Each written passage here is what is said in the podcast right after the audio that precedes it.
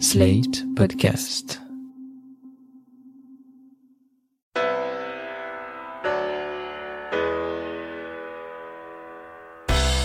Bonjour et bienvenue dans Le Monde Devant Soi, le podcast hebdomadaire de Slate sur l'actualité politique française et internationale avec Jean-Marie Colombani, directeur de la publication de Slate.fr. Bonjour Jean-Marie. Bonjour Christophe. Avec nous Alain Frachon, éditorialiste au Monde, spécialiste des questions internationales. Bonjour Alain. Bonjour Christophe. Boeing ukrainien abattu par erreur, général iranien assassiné, installation pétrolière saoudienne bombardée et civils américains tués. Ces dernières semaines, les relations entre Iran et États-Unis ont pris une tournure pour le moins inquiétante.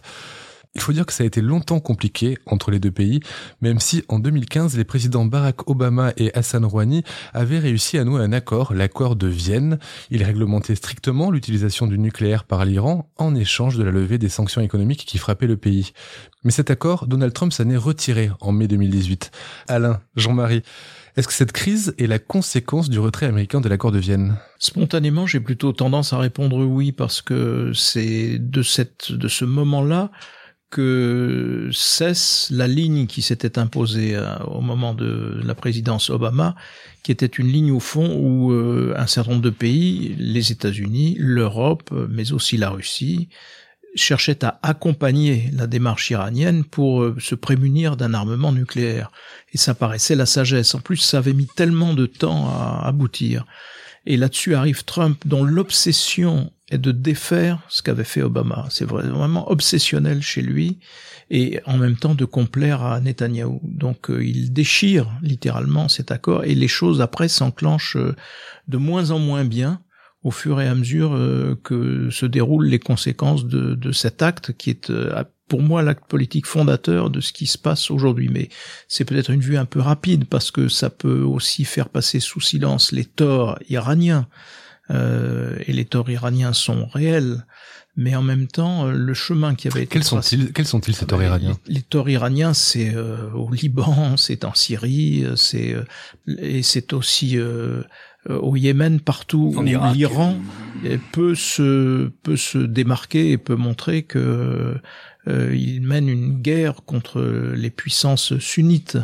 En même temps, euh, c'est l'Iran le grand vainqueur de cette phase-là, me semble-t-il. C'est, euh, je veux dire, l'acte de, de, Trump, le dernier en date, a formidablement redonné la main aux, Iraniens, alors qu'ils étaient en passe de se confronter de façon de plus en plus dure, de plus en plus violente, de plus en plus criminelle à leur propre population. Le dernier acte, euh, c'est-à-dire l'assassinat ciblé du général iranien, a permis au Bola, au contraire, de ressouder autour d'eux. Euh, mais en effet, euh, si on veut faire remonter l'origine de cette dégradation, faut-il sans doute aller au moment où les États-Unis déchirent l'accord nucléaire. Alain, cette situation était prévisible quand Trump s'est retiré de l'accord? Elle était tout à fait prévisible et en se retirant de l'accord, il a mis en marche une machine infernale qui a abouti aux événements de ces derniers huit euh, ou dix jours. Et donc, on est passé pas très loin, malgré tout, euh, d'une sorte de confrontation armée entre les États-Unis, une confrontation qui aurait pu se prolonger, durer entre les États-Unis et l'Iran. Et je vais vous expliquer la mécanique qui, qui s'est mise en place. Trump était convaincu qu'en sabotant cet accord, signé par aussi les Européens, la Chine et la Russie, et, ratifié par une résolution du Conseil de sécurité des Nations Unies, en sabotant l'accord de Vienne, signé par Barack Obama donc, et les autres, en 2015, eh bien, à coup de sanctions économiques, il allait amener, et c'était son objectif, il allait amener l'Iran à revenir à la table de négociation. Il dit, je vais étouffer leur économie, ils ne vont pas pouvoir vendre du pétrole, ils sont déjà en très mauvaise situation économique du fait de leur incompétence, ils vont revenir à la table de négociation. Et moi, je vais négocier un bien meilleur accord que les autres et je vais négocier un accord qui portera non seulement sur le programme nucléaire, je veux le mettre sous un contrôle encore plus strict, mais je veux négocier un accord qui intègre aussi un contrôle de l'arsenal de missiles balistiques iraniens, premièrement, et deuxièmement, un accord où l'on discute de cette espèce de précaré arabe que les Iraniens ont taillé au fil de ces 25 dernières années dans le monde arabe contrôle, les Iraniens ont un veto sur la vie politique irakienne. Les Iraniens on le sait, ont un veto sur la vie politique en Syrie. Ils ont sauvé Bachar al-Assad, au moins autant, sinon plus, le régime syrien, sinon plus que les Russes. Et enfin, ils ont un veto, grâce à la milice chiite libanaise du Hezbollah, sur la vie politique au Liban. Ils ont ainsi, comme ça, une sorte de manière de précaré arabe, dont ils disent qu'ils ne l'ont constitué que pour des raisons défensives, mais enfin qui empoisonne la région et qui est quelque chose d'extraordinairement toxique dans la région. Et donc Trump dit, je vais les amener à négocier là-dessus. Tout le monde, ses conseillers lui ont dit, ils ne viendront pas à la table de négociation sur cette base. Lorsque euh, les États-Unis, sous, donc lorsque Trump prend sa décision de sortir de l'accord, l'Agence internationale de l'énergie atomique, la CIA, les Chinois, les Russes, le département d'État américain, tout le monde dit les Iraniens respectent l'accord véritablement, Trump sabote cet accord. C'est lui qui se met en tort, il prend une décision unilatérale invraisemblable. Mais il dit ça va pas durer longtemps, je leur donne 12 mois pour revenir à la table de négociation. Les Iraniens ont dit non, nous, nous ne sommes pas en tort. Donc nous ne reviendrons à la table de négociation, dit Rouhani et même Ramenei, le guide iranien, que si vous levez les sanctions, ou au moins si vous commencez à lever les sanctions. Mais Trump dit non, je veux les amener à véritablement à récipicer, je veux vraiment les amener à la table de négociation à mes conditions. Alors qu'est-ce qu'ont fait les Iraniens? Les Iraniens se sont sentis le dos au mur. Et ils ont compris une chose, Trump n'a qu'une seule faiblesse dans cette histoire, il ne veut pas la guerre. S'il fait la guerre au Moyen-Orient à nouveau, il ne sera pas réélu. Il a promis à ses électeurs qu'il ne ferait pas la guerre. Alors nous allons le mettre dans une situation impossible. Nous, Iraniens, joueurs d'échecs, négociateurs du bazar, on va multiplier les provocations militaires dans la région, et lui, ça va lui empoisonner la vie. Et c'est lui qui va céder avant nous. Et là où je diffère avec l'analyse de Jean-Marie, c'est qu'il n'a pas cédé. Et au contraire, il a fini par répondre à toutes les provocations militaires que les Iraniens ont fait dans le Golfe ce printemps. En septembre, vous avez mentionné le bombardement des installations pétrolières saoudiennes. Et puis, ces dernières semaines, bombardement sur, euh, ils ont tué aussi un, un, contractuel américain, etc., etc. Eh bien, les États-Unis ont répliqué, les Iraniens ont répliqué à leur tour, et Trump là a pris la décision d'aller assassiner Soleimani avec l'idée qu'il allait recréer de la dissuasion et qu'il allait casser ce petit jeu de provocation militaire des Iraniens. Moi, je crois que pour le moment, sur ce dernier point seulement, il a gagné je pense qu'il a recréé de la dissuasion. Et d'ailleurs, les Iraniens intelligemment l'ont compris et ont fait une réponse modulée, contrôlée, en informant à l'avance indirectement les Américains de l'endroit où ils allaient frapper. Cette semaine. Cette semaine, ils ont d'abord informé le Premier ministre irakien, mais pour que le Premier ministre irakien le dise aux Américains. Ce qui fait qu'il n'y a eu ni mort irakien, ni mort américain. Eh bien, ça veut dire que ils se sont sentis intimidés et que Trump a recréé un peu de dissuasion. Alors avec un tas d'effets collatéraux, donc esquissés par Jean-Marie, qui font que c'est vrai que les Iraniens aussi, ont aussi gagné des cartes dans cette histoire. Mais voilà, à mon avis, la machine infernale dans laquelle on se retrouve. On y est à nouveau. Rien n'a changé de ce point de vue. Moi, je nuancerais sur un point ce que vient de dire Alain, qui est évidemment très éclairant, c'est que, en fait, la situation de chef de guerre n'est pas contraire à la réélection de Donald Trump. Au contraire, aux États-Unis, il y a une tradition bien établie, on ne destitue pas un chef de guerre. Et moi, je me souviens très bien que en lançant la guerre d'Irak, George Bush s'était prémuni et avait assuré en fait sa réélection. Et là, en montrant ses muscles, comme il l'a fait, Donald Trump aussi prend une position qui va le protéger vis-à-vis de toute une partie de l'opinion américaine, parce que le nationalisme existe aux États-Unis, mais c'est un nationalisme défensif, ils vont se sentir, et dès lors qu'il se, se place en chef de guerre, d'une certaine façon, il se protège. Euh, et donc, il y a aussi cet aspect-là. Il y a l'aspect dissuasion, comme l'a très bien expliqué Alain, de la part de Donald Trump, mais il y a aussi cet aspect euh, de politique intérieure et de pure campagne électorale intérieure. Et par ailleurs... Mais est-ce qu'elle a vraiment besoin? Parce qu'on sait que l'impeachment ne va pas aller au bout, puisque le Sénat est du côté de Trump.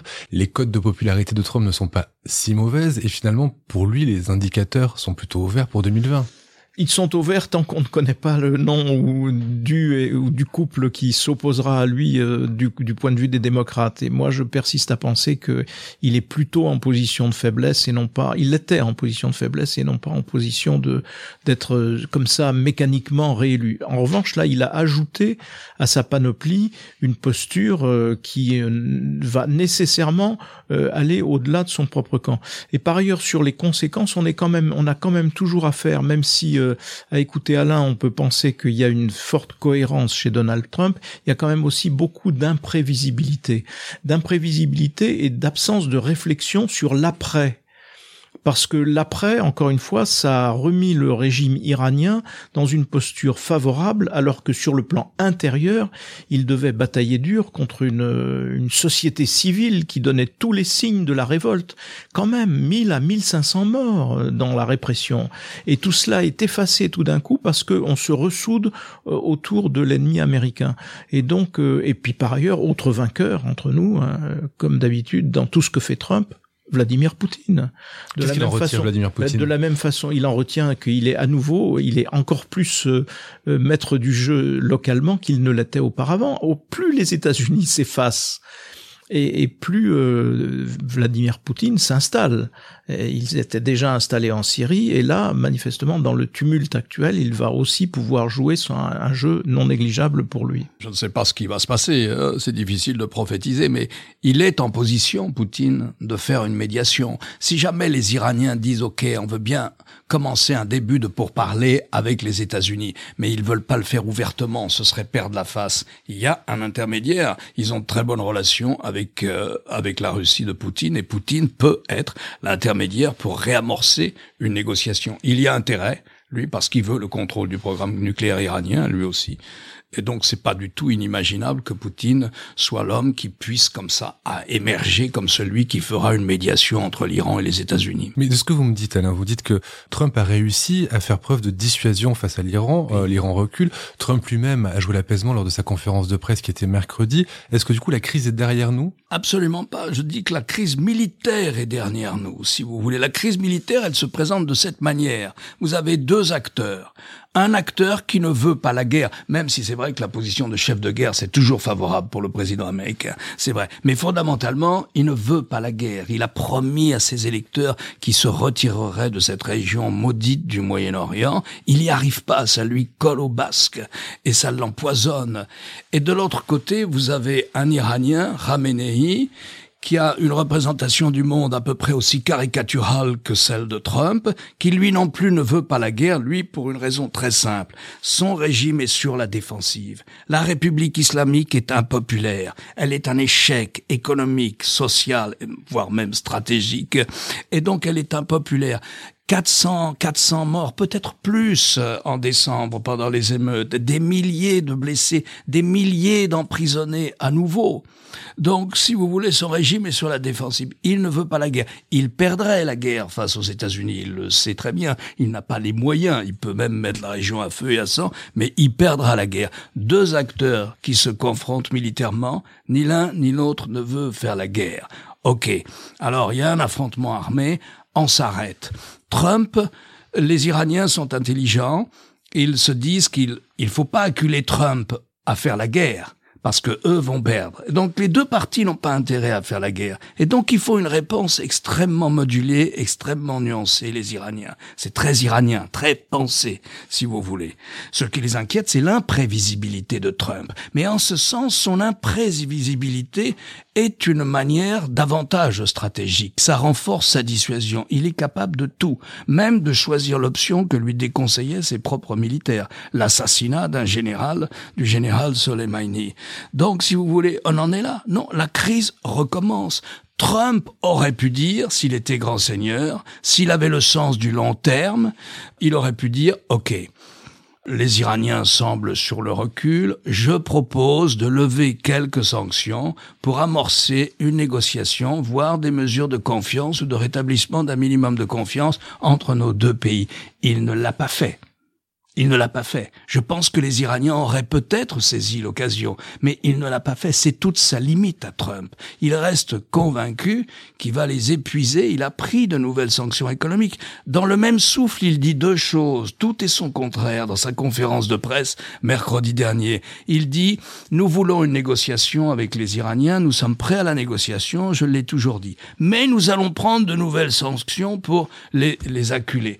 Le problème, c'est que dans son équipe, peut-être pas lui, parce que ça n'intéresse pas, mais dans son équipe, il y a des gens que ça n'intéresse pas non plus d'amener parmi les Américains, notamment Pompeo, le secrétaire d'État, et sans doute le vice-président, Pence aussi, Mike Pence. Ces gens-là, eux, veulent un changement de régime à Téhéran. Ils veulent que le régime s'effondre. Et peut-être que aussi c'est la limite de la position américaine et que les Iraniens le comprennent très très bien on est revenu au point de départ. Quelles sont les alternatives justement en cas de d'effondrement du régime, en cas de changement de régime à Téhéran? Je n'en connais pas. Je pense que c'est un type de régime tellement verrouillé euh, qui a ce qui a qui avait, qui a sa base, qui a. Euh, c'est un régime très compliqué, qui n'est pas une, une dictature classique. C'est une dictature à plusieurs têtes, sans arrêt en train de négocier entre eux, mais qui, à mon avis, est à bout de course, qui n'arrive pu à prendre une décision ferme. Je ne sais pas, j'ai toujours imaginé, pour connaître un peu l'Iran, que la solution viendrait de l'intérieur du régime, que Rouhani peut-être prendrait la place de Khamenei. Celui-là est un homme âgé, le guide, c'est lui qui est le vrai patron, et que le président actuel prendrait sa place. Mais si vous voulez, depuis que Trump a quitté l'accord sur le désarmement nucléaire, sur l'accord de contrôle du programme nucléaire iranien, depuis ce jour de mai 2018, les durs ont balayé les gens comme Rouhani, Rouhani ne joue plus un grand rôle à Téhéran, même si le guide le préserve, mais les durs se sont emparés du régime. Or, les durs, c'est la même chose qu'à Washington. Ces durs ne veulent pas de l'accord de Vienne parce que fondamentalement, ils veulent devenir, ils veulent que l'Iran soit un pays du seuil, c'est-à-dire un pays qui, sans avoir l'arme nucléaire, est capable de se doter assez vite, en un an, de l'arme nucléaire s'il le faut. Il y a une persistance et il y a une grande constante dans la politique extérieure américaine qui était déjà vraie du temps de Bush et qui est de favoriser la main du régime iranien euh, alors même qu'ils déclarent que leur ennemi c'est l'Iran. Mais déjà la guerre d'Irak avait formidablement renforcé la main de l'Iran puisque ça a permis in fine à terme, mais ça c'était visible au moment où la guerre, c'était d'ailleurs un des grands arguments de Jacques Chirac pour refuser d'aller faire cette guerre. Et très très vite on a vu que ça renforçait la main de l'Iran et c'est aujourd'hui la mainmise de l'Iran sur l'Irak. Et donc, euh, de ce point de vue-là, Trump est dans une parfaite continuité absurde, mais parce que c'est quand même pas fondamentalement les intérêts des États-Unis. Et par ailleurs, quant à Trump lui-même, il ne alors, il y, a, des gens qui certainement réfléchissent à, à, des stratégies de long terme autour de lui, encore qu'on ne les entend pas beaucoup, ni on ne les voit beaucoup. Mais lui-même, c'est vraiment la campagne qui le préoccupe. Euh, aussitôt cette séquence achevée, il s'est précipité dans l'Ohio faire un meeting électoral où il a évidemment décliné tous les avantages que peut lui procurer la position que lui a procuré le fait de, de cet assassinat ciblé, en, faisant naître un nouveau concept d'ailleurs qui qui laisse un petit peu perplexe, qui est il a dit aux gens qui venaient l'applaudir, voilà, c'est la justice américaine. Donc euh, avant on parlait de la Pax Americana, on parlait de la paix américaine. Là maintenant, selon Trump, il existe une justice américaine, justice entre guillemets en effet. Donc euh, et on voit bien que là on est exclusivement dans des préoccupations de campagne électorale. Comme ça a été le cas, j'imagine, quand il s'est attaqué commercialement à la Chine ou quand il s'est attaqué diplomatiquement à Kim Jong-un. Pour revenir sur, sur, sur le cœur de l'Iran, le général Soleimani n'était pas particulièrement apprécié euh, au sein du peuple iranien. Il était même très craint, j'imagine. C'est pas tout à fait ça. Soleimani avait une fonction extrêmement très particulière dans, dans l'appareil iranien. Euh, c'est intéressant parce que c'est une vie qui commence comme un, comme un jeune gardien de la révolution, donc qui va se battre lorsque l'Irak attaque l'Iran pour faire tomber la République islamique. Saddam Hussein, le dirigeant irakien, attaque l'Iran en 1980.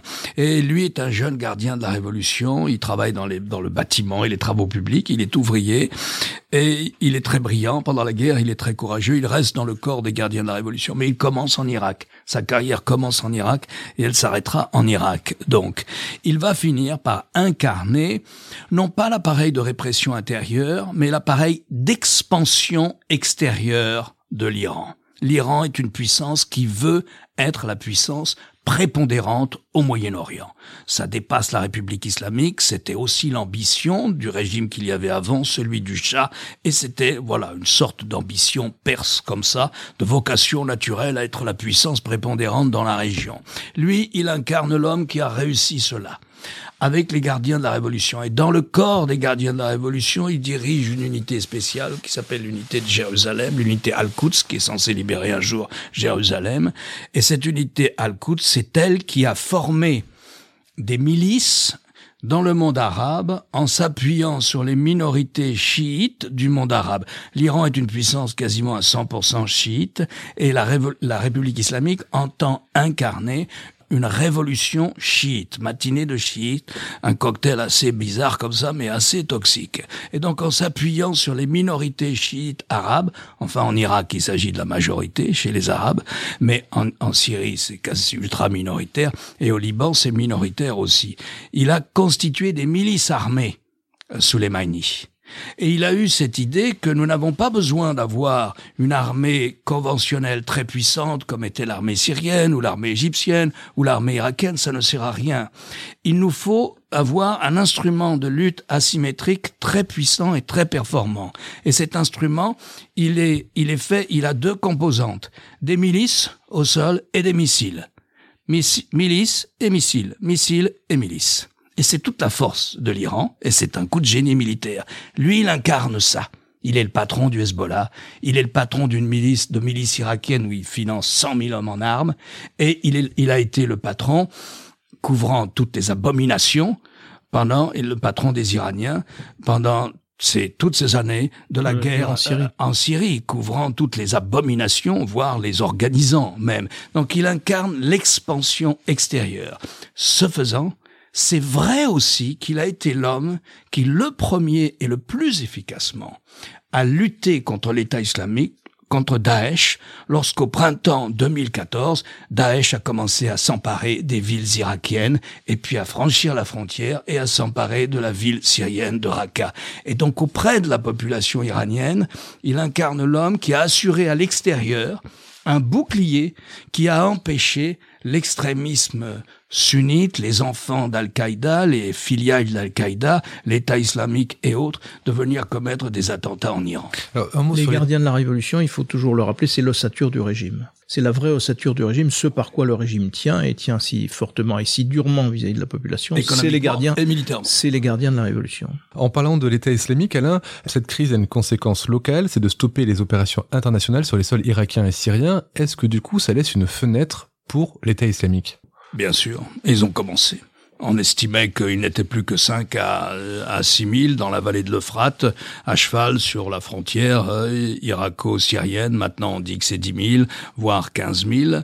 Bien sûr, et, là encore, Trump, pour revenir à ce que disait Jean-Marie tout à l'heure, sur tous les aspects négatifs de sa politique iranienne, mais là encore, Trump, dans iranienne et régionale d'ailleurs, mais là encore, Trump en retira en abandonnant les Kurdes, qui ont, quand même eu 11 000 morts dans, la bataille contre l'État islamique en Syrie, eh bien, en abandonnant les Kurdes, il a commencé à renforcer ou à favoriser un renouveau de l'État islamique de Daesh dans la vallée de l'Euphrate. Et on est confronté à ça maintenant. Avant de terminer, j'aimerais bien qu'on revienne en, Europe. Dans cette crise, la France et l'Europe ont eu un rôle très timide. Elles ont été cantonnées presque au rôle de figurant, Jean-Marie. Oui, mais enfin, c'est toujours la même chose. On peut toujours dire que l'Europe est absente parce que l'Europe, pour le moment, ne s'est dotée d'aucun instrument d'existence de, ou de puissance. C'est tout le débat européen d'ailleurs qui est devant nous et qui euh, est à relier avec l'attitude de Donald Trump qui consiste à là encore à se retirer progressivement, en tout cas ne plus considérer comme euh, le point principal d'appui de la stratégie américaine l'Europe. Donc on est devant cette situation évidemment. Après, on peut observer que les Européens et notamment Emmanuel Macron ont fait ce qu'ils pouvaient faire pour tenter de préserver l'accord nucléaire. Donc la ligne européenne, ça a été celle-là, de préserver l'accord nucléaire, de préserver aussi, du coup, euh, malgré tout, une forme de relation commerciale, malgré euh, les États-Unis qui l'interdisaient et qui continuent de l'interdire.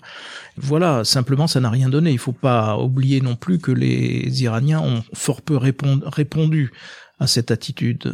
Et donc après, c'est difficile de dire oui, mais oui, sauf que stratégiquement, on est un point d'appui d'une coalition internationale, mais qui est de plus en plus minorée par le retrait progressif des États-Unis. Un mot d'Emmanuel Macron qui, vous le disiez, avait soutenu l'accord de Vienne quand Donald Trump s'en est retiré, qui avait fait d'ailleurs une tentative de conciliation lors du G7 à Biarritz.